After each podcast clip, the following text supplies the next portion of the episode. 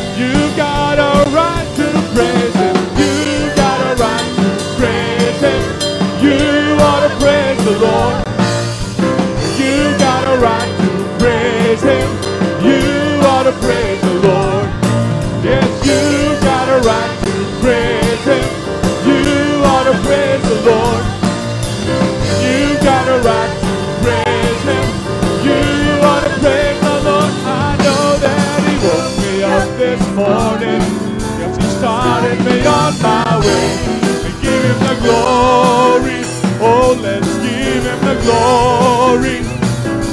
And give him the glory. And let's give him the praise. Let's do that now. Give him praise. He is worthy. We bless you, Lord. Hallelujah. We magnify you. Give him the glory. Oh, let's give him praise. Yes, give him the glory. Oh, let's give him praise.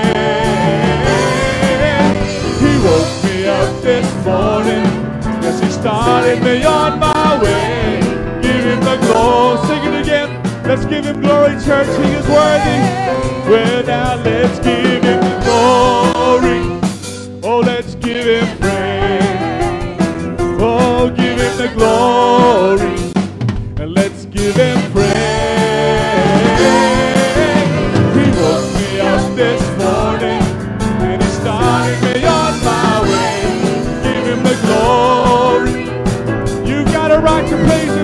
bless the Lord.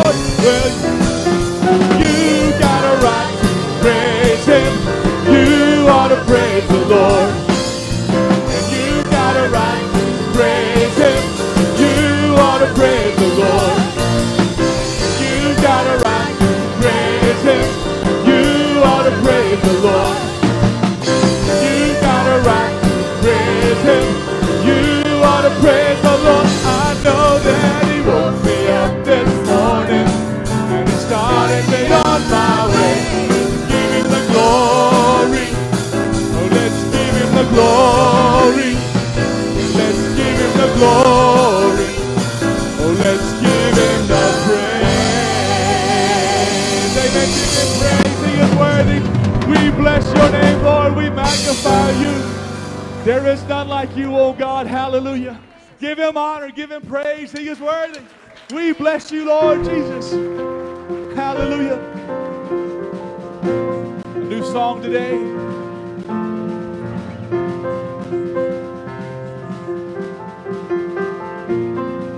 Sing this. In just one word, you calm the storm that surrounds me. Just one word, the darkness has to retreat. In just one touch, I feel the presence of heaven.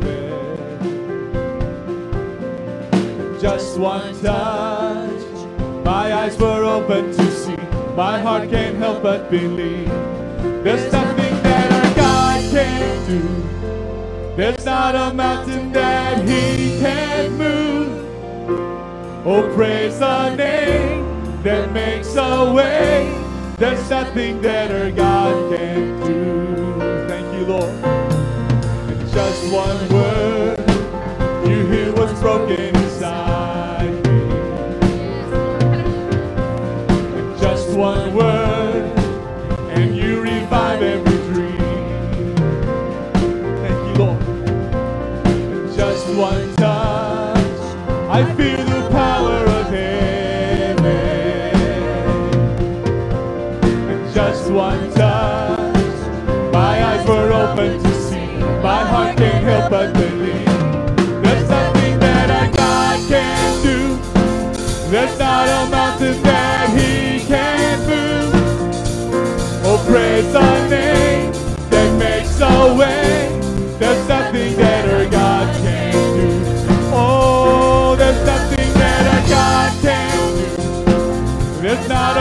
a prison wall He can't break through. Oh, praise the name that makes a way. There's nothing our God can't do. Oh, we just got to believe, church. We got to believe. Hallelujah. Thank you, Lord. Hallelujah. I will believe for greater things. There's no power like the power of Jesus. Let faith arise. Let all agree. There's no power like the power of Jesus. I will believe for greater things. There's no power like the power of Jesus. Let faith arise. Let all agree. There's no power like the power of Jesus. And I will believe for greater things. There's no power like the power of Jesus. Let faith arise. Let all agree. There's no power like his power. There's nothing that our God can't do. There's not a mountain that he can't move. Oh, praise the name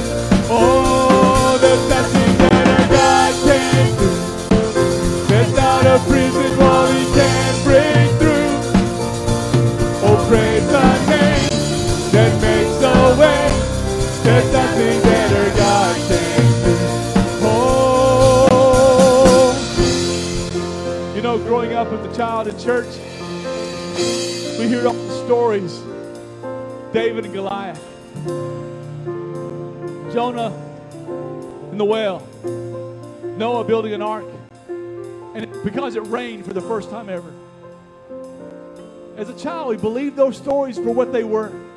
Something happens when we grow older. Just kind of start forgetting that God really can do anything. He really, no, He really can do anything in our lives right now. we just have to believe it. We have to live like we believe it. Really, think about it. He really can do anything, period. Anything. Save our lost loved ones, heal our bodies, supply everything we. He already does all of that. Oh God, we thank you now. Help us to believe, oh God, what you say in your word and your promises. They are true. They're not just old stories. They're not just made up tales from our past, oh God, but they are true stories, oh God. Help us, oh God, just to believe, Lord. Hallelujah. We lift you and magnify you. We glorify your name, for you are the God of miracles, oh God. Hallelujah. And we believe, Lord Jesus. Hallelujah. Hallelujah. Let's sing that bridge to the Lord. Hallelujah. I will believe. I will believe for greater things. There's no power like power of Jesus. Let faith arise. Come on. Let all agree. There's no power like the power of Jesus. I will believe for greater things. There's no power like the power of Jesus. Let faith arise. Let all agree. There's no power like the power of Jesus. I will believe for greater things. There's no power like the power of Jesus. Oh, let faith arise. Let all agree. There's no power like His power. There's nothing that our God can do. There's not a mountain that He can do. Oh, praise His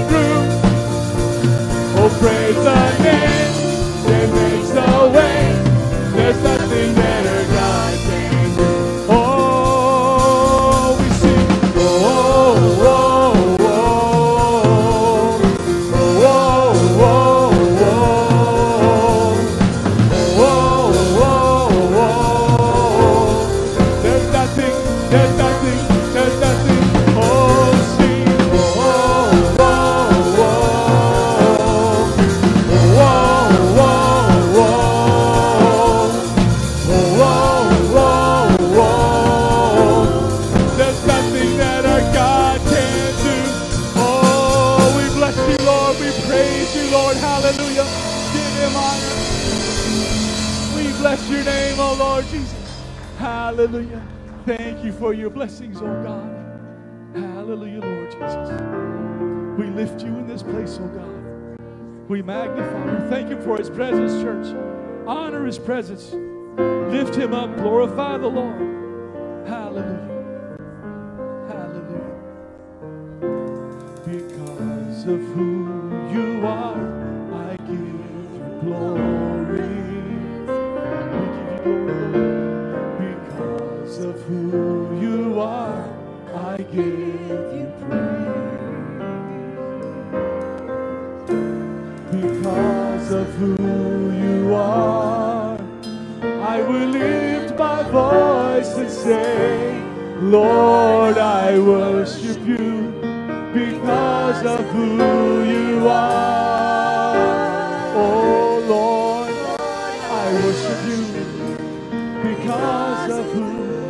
Sing it again. Because of who you are, Lord.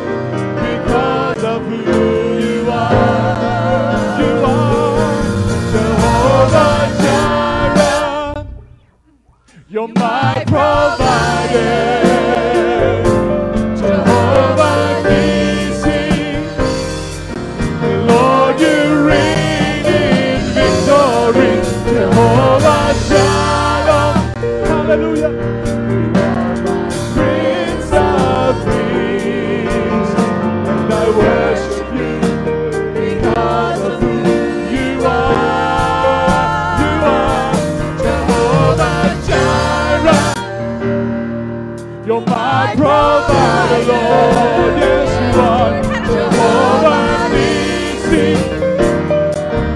Lord, You're.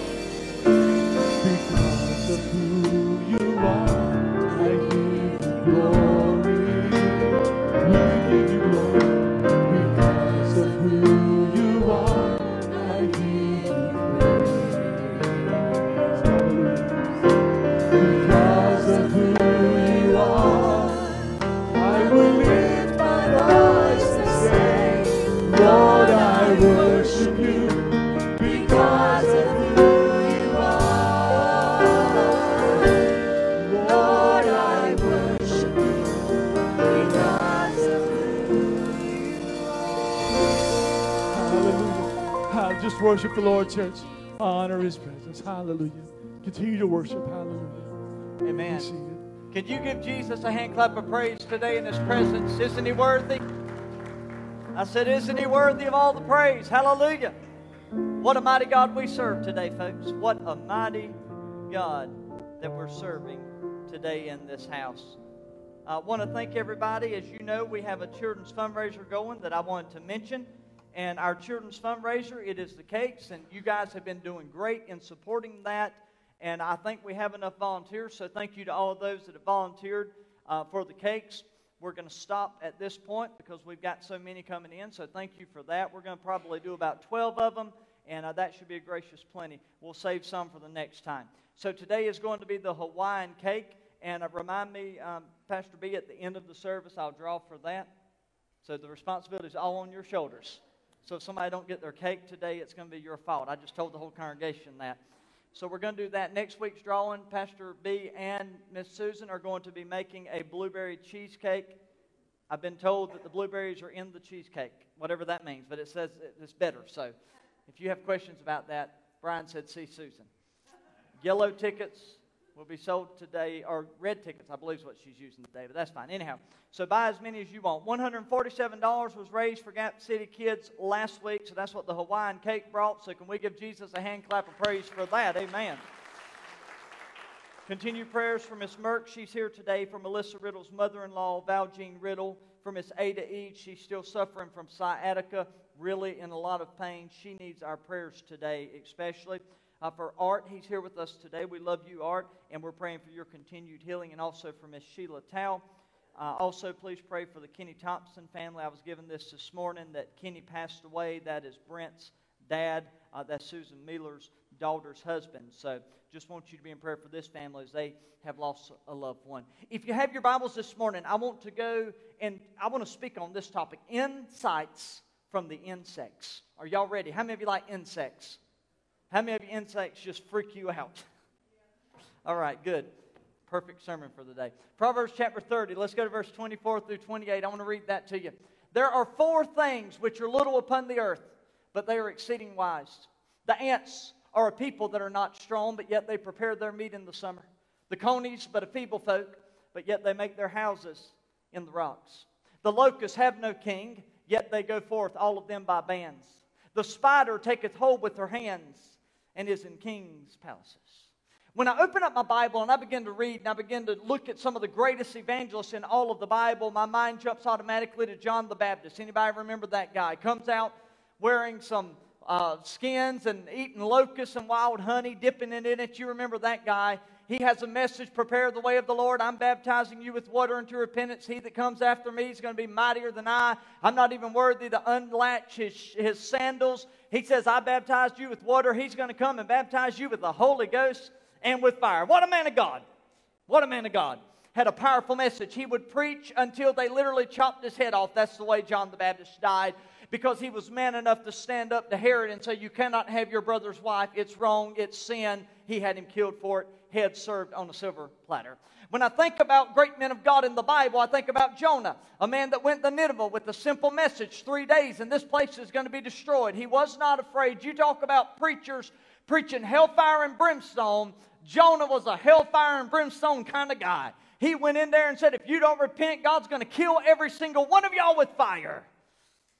Think about the Apostle Paul, a man of God that writes 13 books, no doubt, of the, of the New Testament. A man of God that preaches. He's such a powerful preacher. He's got power with God. He's healing the sick. I mean, he's doing all of these things. And, and then all of a sudden, he preaches the gospel until finally one day he lays down his head at the chopping block and gets it chopped off too. When you start thinking about great men and women of God, you have to question if you really want to be one. Especially if it's going to end with my head on a silver platter. You know what I'm saying? These men are great men of God, great evangelists. I could preach sermon after sermon from these type people. Their message is clear. Their message is unmistakable. You never walked out of a service with the Apostle Paul and said, What in the world was that guy trying to say today? When you left the building, you knew exactly what Paul was trying to say. You never went and listened to John the Baptist when he was baptizing and say, What in the world is this guy doing down here? His message was clear. He'd call the vipers vipers, he'd call the hypocrites hypocrites, and he'd always glorify the one that was coming after him, whose name is Jesus Christ, that will save this world from all of their sin. His message is crystal clear, unmistakable. But there are four others in the Bible that we never hear great theologians quote any of the things that they said because these things I'm talking about today cannot literally talk to us or speak to us. They never wrote any of the books that we find in our Bible. The seminaries never talk or discuss them, but there are some messages that they are speaking to us today that is so loud and it is crystal clear. They are the ants the conies, the locusts, and the spiders. The ants are a people not strong, but they prepare their meat in the summer. The conies are a feeble folk, but yet they make their houses in the rocks. The locusts, they have no king or leader, yet they go forth all by bands or groups. The spider taketh hold with his hands, and he is in kings' palaces. So I guess these guys are the smallest preachers, our smallest evangelists that have ever lived, but they have a large message. And I'm telling you this morning, it is going to speak to every one of us. They are trying to say something to us. They are trying to get us to listen, to understand. Now, somebody said, I ain't listening to an ant.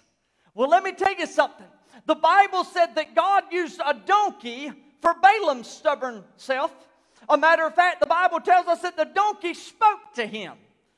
Always understand that if God needs to use a dog to preach the sermon because I won't do it, he can do that if he has to. And today he is going to use some insects that are going to give us some insight. The first one is the message of the ant. It is a straightforward message that they prepare their food or their meat in the summer. It is so clear because it tells us to prepare as early as possible to meet the Lord. And it also tells us never to be lazy and complacent and never put off until tomorrow what we can do today. It teaches us a lesson that if we wait too long, we may wait too late.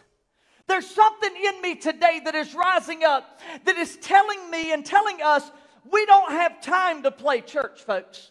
We don't have time anymore just to go through the motions. I want us to understand our walk with God is the most serious business that we will ever fulfill on this side of heaven. It is the most important decision that we will ever make.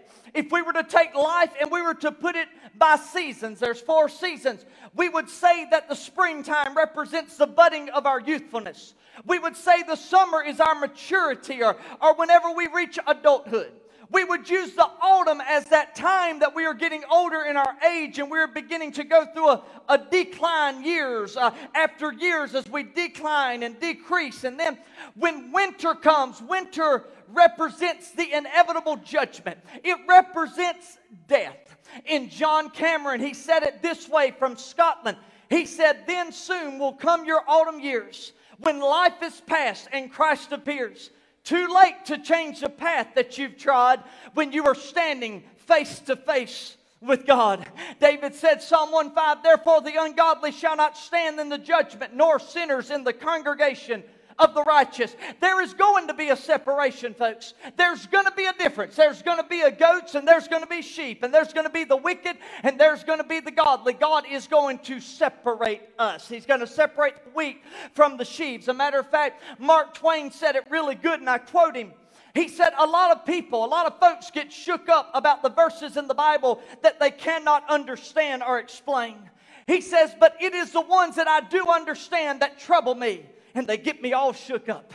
It's the ones that I do understand. Because understand with me that there are some verses in the Bible that are direct, and it speaks of the winter, and it speaks of the time of death, and it speaks of the time of our passing. Look with me at this verse. Look at 2 Kings 21. This is, this is just point blank scripture. He says, In those days, Hezekiah was sick and he is near death, and Isaiah the prophet, the son of Amos, he comes in with this message and says to him, Thus says the Lord, set your house in order, for you shall die and not live. Now, how many of you would like the, a visit from the pastor, and, and that's the message I got to tell you? I mean, you open up door to my, hey, preacher, would you like a cup of coffee? I'm, Wait a minute! Set your house in order, you'll die and not live. Yeah, what kind of coffee you got? I mean, who does that? The man of God goes, that's exactly the message he has. He doesn't have time to even offer him a cup of water or any food or anything. He just says, I've got a word from the Lord for you. You better get your house in order. This is the way God is. And if your heart is not prepared today, a message like that would shake you up. It is the verses that I understand that shake me up and trouble me, not the ones that I don't. In Hebrews chapter 9, 27, it is appointed for us once to die, and after death is the what? Is the judgment. So God has given us a clear message. The ants are speaking to us today and saying, if you've ever prepared, now is the season of preparation. Now is the time to make sure your heart is right and everything is good to go when you stand before your Maker. He tells us the richest, you know, the richest man who ever lived, and I guess Bezos is probably, I don't know, they keep swapping places. They topped me the other day. That was a joke. But anyhow, Bezos, 200 billion maybe, something like that. Did you know the richest man in the world, with all of his money, could look at the Grim Reaper death and say, I'm going to give you all of this if you'll just leave my house? And he's not going anywhere. All of his money in the world cannot buy him one more day. The professional beggar that sits there and holds up a sign is able to work, but they're good at begging. I've, I've seen some shows, y'all may have watched them too, where people do these signs and dress poor and then they walk a couple blocks over and get in a Maserati or a Porsche. Has anybody ever watched that? They're professional beggars. They, they know how, they're a con artist, is what they are. Some of you just got an idea about a new job, didn't you? Hallelujah. Oh, if I can get a Maserati, I'm quitting my day job. Listen, what I'm telling you today is that there's people like, and so they, they know how to beg, they know how to get. But I'm telling you, the best beggar in the world could beg as the Grim Reaper comes, and they could not even obtain one extra hour on this side of glory. This Grim Reaper has been pursuing us from the cradle even to the grave. I was thinking the other day, we were in the council meeting, and I had some stuff going on. I, I thought about Wallace Master. My God, I, I wish Wallace was here. There's times still that, that I say, He helped me so much in this church. That there's times I just say to myself, I'm going to call Wallace. And then I realize Wallace is gone. There's so many of you, even in this building today, that you've suffered loss.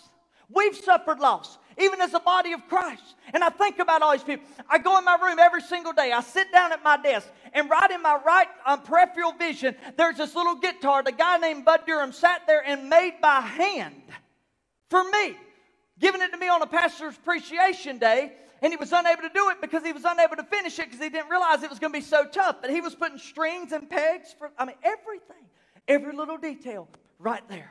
And I think about all the loss. When I'm telling you, I preached my niece's funeral service. Little, a month year, a month old baby. Hardest thing I've ever done in my life. I'm telling you, from the cradle to the grave. It does not matter today whether you are a baby. It does not matter today if you are an elder that's 90 years old.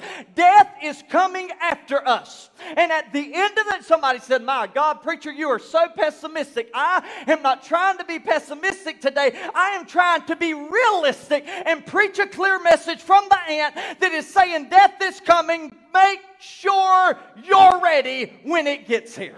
That's all that the ant is trying to tell us today. That's it. The question is not, is death coming? Is winter season coming? The question is, will I be ready? Will you be ready when it finally gets here? So I should live every day like Jesus is coming for me. I should live every day as if if the grim reaper knocks on my door tomorrow, that I am ready to meet the Lord. I should live every day as the apostle Paul said, I'm going to lift up my eyes. I'm going to look because sooner or later, I'm going to lift up my head for my redemption is drawing nigh, and there's coming a day when I'm going to look up and He's going to part that cloud, and He's going to come on a white horse, and all of my troubles and cares are going to be over. I should live every day, is what the message from the ant says. Live every day as if Jesus Christ is about to split that sky and you're ready to go. So, as surely as you're born, you're going to die, is the message of the ant. It is too important for us to miss lay in store provisions for a time that you know is coming. Prepare meat in the summer, for winter is coming. Now, I'm not being pessimistic, I'm being realistic, but in doing so, I also want to tell you that, however, a child of God should never be afraid of death. Because in 1 Corinthians 15 55, my favorite scripture that I quote at almost every Christian's graveside service is, Oh, death, where is your sting? Oh, grave, where is your victory? Woo! I love it. I love it. Because to the child of God, they're ready. They're prepared. They've heeded the message of the ant. They know that their bags are packed and they're ready to go. In Second Corinthians, Paul said, Yes, we are confident. We are well pleased that to be absent from this body is to be present with the Lord. Have you made your preparation today, ladies and gentlemen? Is everything right between you and your neighbor and God? Don't y'all like the way I threw that neighbor part in there? That's right. Because God said, if I can't love you as if you're my brother or sister, then God says, I can't love you in return. You must first love one another. Is everything right? So, first point, that's the message of the ant. Secondly, we have the message of the conies.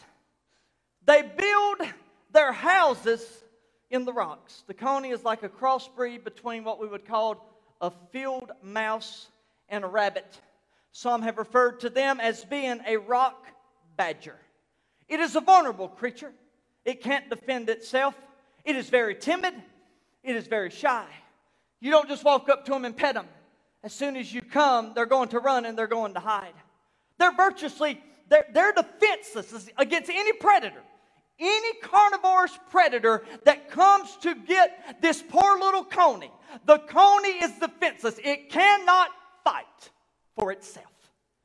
But there is a God giving instinct. Oh, hallelujah. That is inside of this little coney, this little rock badger. It's a God given instinct that predetermines its location, where it is. It will scan all around it, it will find all the rocks, it will climb to the highest ledge where it is safe, it will find a cleft in the rock, it will then line it with fur and other soft material, and it makes its home and its bed in the cleft of the rock where enemies cannot get to it. My God Almighty. The old English Irish hymn said it this way Oh, safe to the rock that is higher than I my soul in its sorrow and conflict would fly. So weak, so weary, thine would I be. Thou blessed rock of ages, I am hiding in thee. Oh, glory to God. We live in an age, I'm telling somebody today, it is frightening, it is scary. The Bible said that men's hearts are going to fail them for fear of the things that are coming upon the earth. However, there is this feather lined fortress, if I can say it that way, in God's Word. There's this feather lined in, in the fortress found in God's promises, if I can say it that way, that the Christian can absolutely hide in today, that we can find protection in today. When I was at school, I had to learn Psalm chapter 91. Pop it up there, verse 1 through 2. I want to show you this. This, this, this one of the most powerful chapters, man.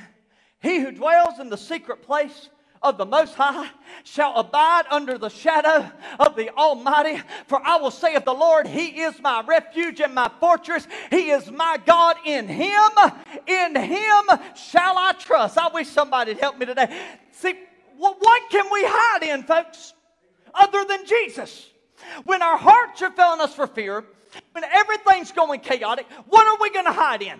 Are you going to hide in the stock market? It can crash. I mean, what are you going to hide in? Are, are you going to hide in religion? I mean, there's some pastors that aren't no more saved than my dog at home. Oh, God, help Pastor Jimmy today. I'm on a roll. I'm not no more saved than my dog at home. But what they've done is they've hid under the rock of religion. There are some that have hid under the rock of material possessions. It's all about what I've got. We've got preachers out there that have literally told us that if you're broke, you ain't saved. Sounds like a little comment that Joe made a while back, but I'm not even going to go there.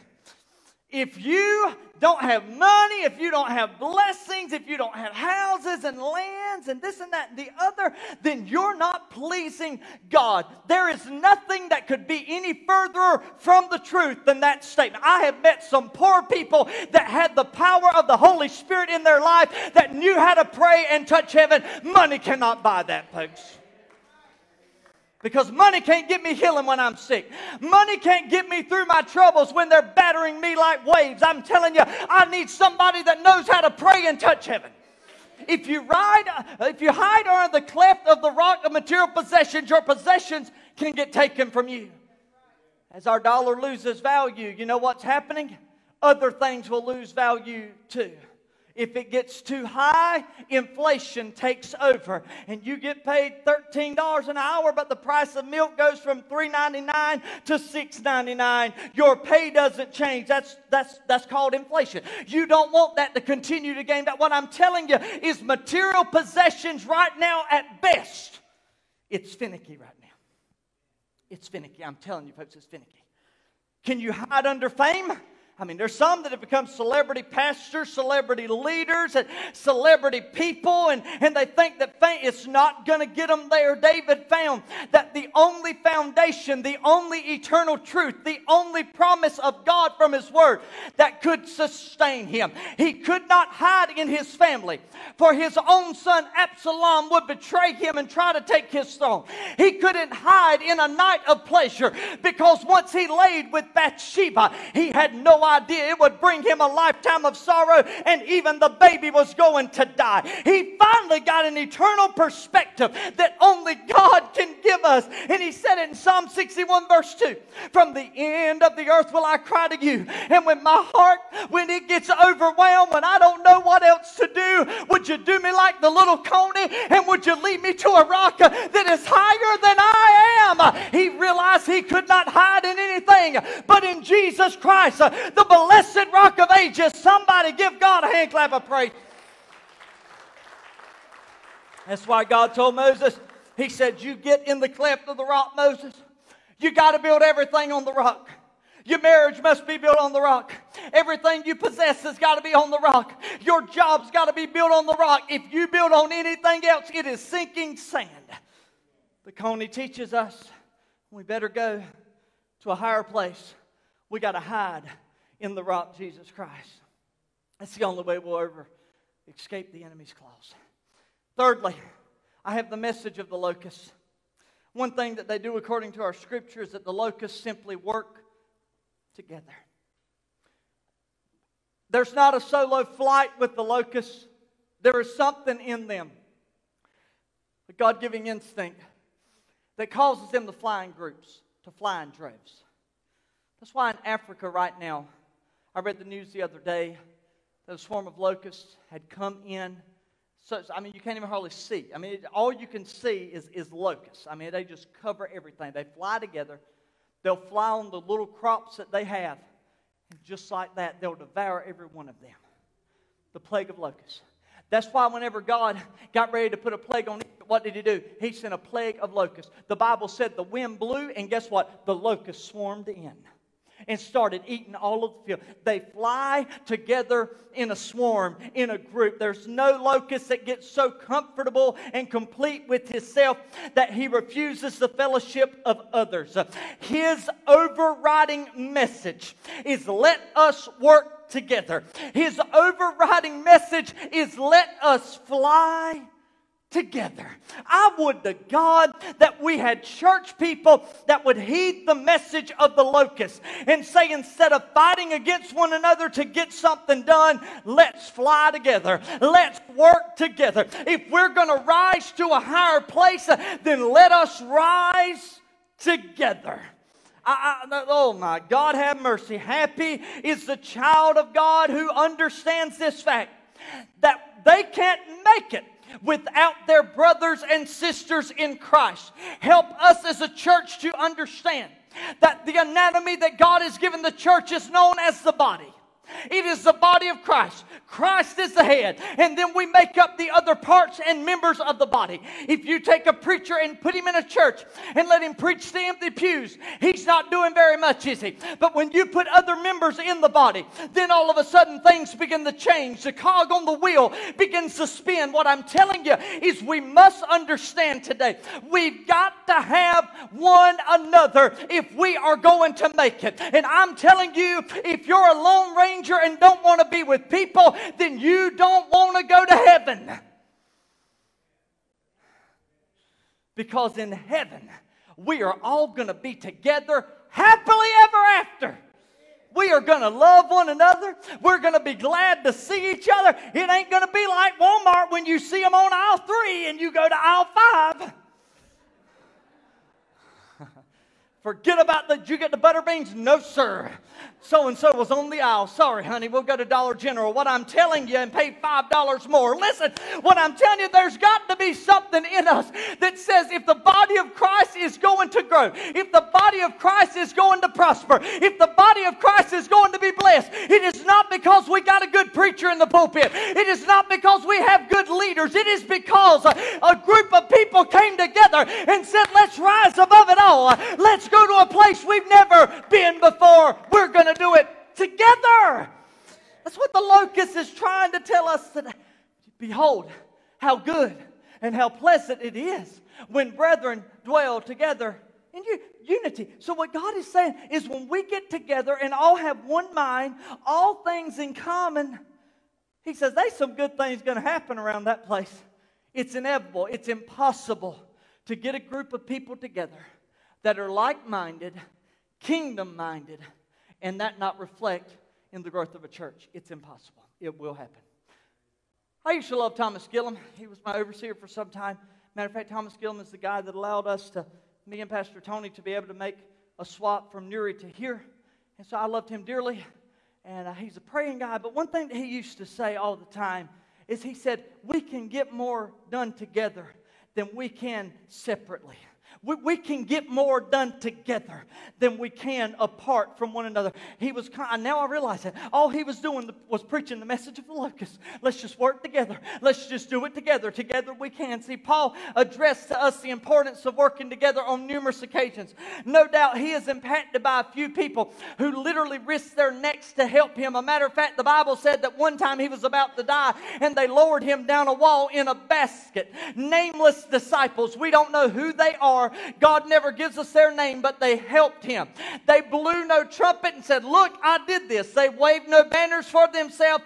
They did not demand that the people give them a hand clap and an applause, but they were God's obscure indispensables. Uh, to the world, we may seem dispensable, but God says these nameless disciples were indispensables, but yet they were obscure, meaning that they were not seen, they were not known. But from that escape, because those nameless disciples would work together, together and help the Apostle Paul. From that very day, if you follow his life, it is after he is let down in a basket that he would go on to write 13 epistles. He would plant, I can't even tell you how many churches. He would conquer continents, literally, from a, a, prison cell with just a little quill and some ink in his hand. He went on to do some of the greatest works of God because someone decided to heed the message of the locust and work together. What would have happened if they would not have done that? This old poem illustrates the importance of unity. For it says, Two tough old mules say, Get this, dope. We're tied together with this little piece of rope. Said one to the other, You come my way while I take a nibble of that new mown hay. I won't, said the other. You come with me. I have some hay over this way, you see. So they got nowhere. Just pawed up the dirt, pulling each way. How that rope did hurt. Then faced they about those stubborn old mules and said, We are acting like human fools. Let's pull together, for I'll go your way, and then you come my way, and we'll both eat hay. So they ate their hay and they liked it too and said, Let us be comrades, good and true. And as the sun went down, they were heard to bray, Oh, this is the end of a perfect day. Wouldn't it be nice if we could be like the stubborn old mules and finally decide we are going to work together. Wouldn't it be great if every church in the United States of America would quit saying it's my church against your church, it's my preacher against your preacher, it's our denomination and organization against your denomination? What in the world have we come to? We are all blood bought, born again saints of God, and God's only got one church, ladies and gentlemen, and I'm glad I'm a part of that church. How about you? Man, I, I, oh, God help Pastor. I feel like I could jump and swing from a fan, or uh, I guess I have to grab that, Brian. Whew. I mean, why can't we, and I say in human race, why can't we just love one another? Why do we have such a hard time worshiping God together? God said there's going to come a day that I don't care if you're a Jew, if you're a Gentile, if you're white, if you're black, if you're Hispanic. There's going to come a day when I don't care who you are because all I'm looking for is a group of people that will come together like the locusts and worship me in spirit and in truth. I don't care if you worship on this mountain or on that mountain or in the valley or in that church or this church. All I want is some people that will lift up my name and give me the glory and honor that I deserve. That's all I'm looking for. I'll leave you with this and I'll close. And lastly, we have the message of the spider.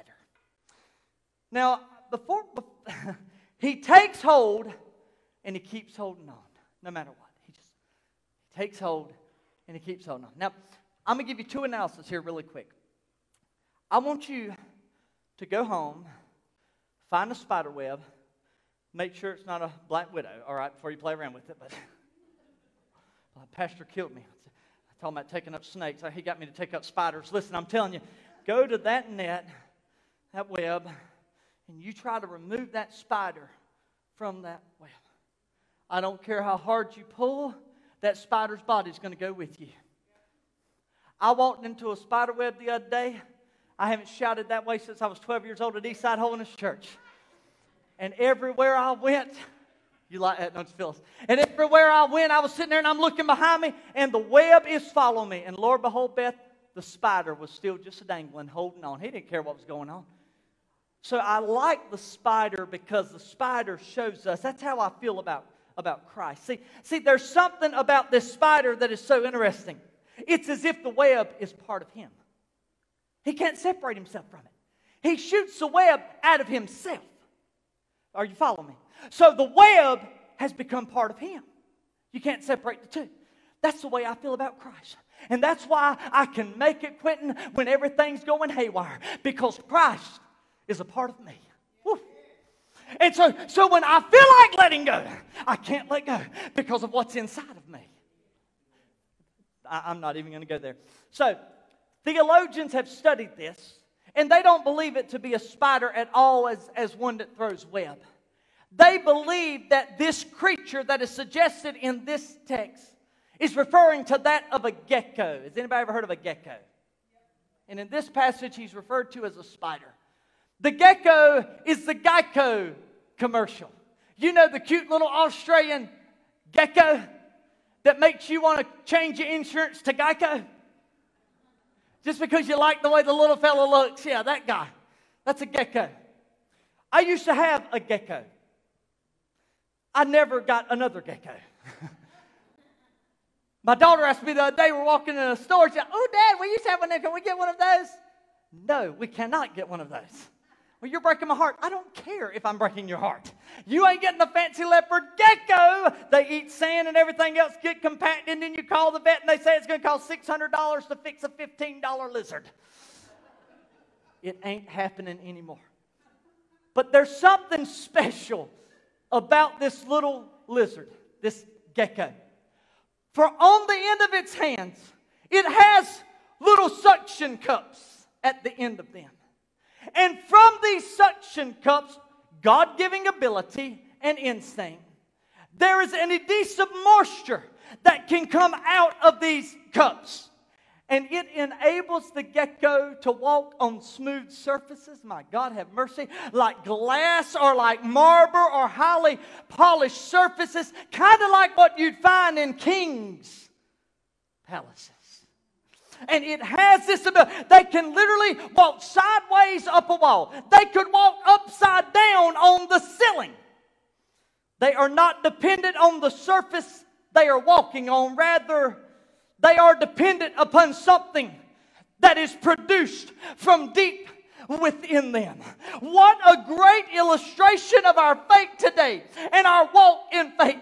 We are not sustained by what we walk upon, we are sustained by something that is coming out from the inside of us. The Bible said that we have this inner confidence because Jesus Christ is now in us. We have an inward trust that Jesus Christ, in Jesus Christ, who helps us keep a grip and walk a little further. It doesn't matter, regardless the surface. It doesn't matter how rough it gets. It doesn't matter how harsh the area around us gets or the circumstance around us gets. There's a God in heaven that has given us something on the inside that, Gene, we're made. Uh, the other day I was, I was talking to somebody, and there was this old guy, and I mean, he's like, I guess in his 80s and he was like still working, cutting his grass. I got a guy that lives across from me. He's getting older because I can tell he's getting a little slower. But that guy can make one of the best gardens that you've ever seen. And I saw him the other day. I thought, my Lord, isn't that amazing? He's out there plowing and working. It don't matter. I've seen him out there in the heat today. He'll sit down, just take himself a little break, get back up work. Most of the time, he's got one other guy, it must be a son, son in law, or something that helps him. But this guy, most of the time, he's out there all by himself, hoe in hand, tractor's just working. He's already plowed his field. He's getting ready to plant something, and I'm praying to God he brings some of it over to me. My neighbor. But I look over there sometime and I see him working, Brian, I, and we say this, we've said it before. That guy's made out of something we ain't made out of. Have you ever say that to the older generation, and then they look at us younger generation, they're like, you know, oh man, what's up with you? You you tired already? And the old man's still over there working. He may not be working too fast, but he's slow and steady, and slow and steady wins the race. He, he's built out of something tougher it seems like, than what we're building them out of these days. Well, I want to tell you there is something that makes a child of God that is really walking in faith in Jesus Christ stand out from everybody else and everything else in the world, and that is what is inside of them. They are built with something that is different. There's a group of people that say they're saved, but if a wind blows and it's a little too hard, they're going to walk out the church door. They're never going to come back. But there's some folks that have been here for 50 years and they've been through thick and thin. They've seen some of the worst times the church has ever known, but they held on anyhow. And you're still here today. They're built out of something different. What is it? It's the power of the Holy Ghost that is living on the inside that says when everybody else is letting go, I'm going to be like the spider. I'm just going to hold on. Woo! God, I feel like I'm preaching a camp meeting today, and y'all looking at me like I'm crazy. Go to the pen, honey. I'm quitting. I just called you honey. My wife's sitting right here, though. It's all good. Thank you, Susan. When I begin to read these scriptures, there's an adhesive faith that literally, and there's many scriptures that when I begin to read them, there's an adhesive faith that rises up and begins to uh, produce inside of me. When I read my Bible and I don't feel like going on, I read that scripture, and God says, I am the Lord thy God that healeth thee. It gives me something to hold on to. When I feel like quitting and giving up, and God says basically to be absent for this body, Jimmy, is to be present with the Lord.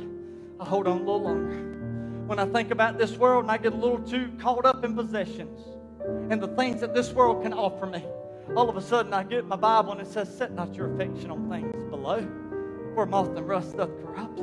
Jimmy, start setting your affection on things above because in my Father's house are many mansions. If it were not so, I would have told you, I'm going to prepare a place for you. And if I've gone, I'm going to come again and I'm going to receive you to myself. That where I am, there you may be also. And a adhesive rises up in me, in my faith, and I grab whatever the surface is and I hold on. And sometimes, I must admit, I'm barely holding on. But thank God I'm still holding on.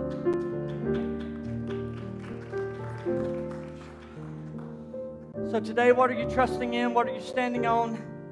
take it from these tremendous evangelists today that are small in size, but they have a powerful message, and they've taught us to put our trust, complete trust in Christ.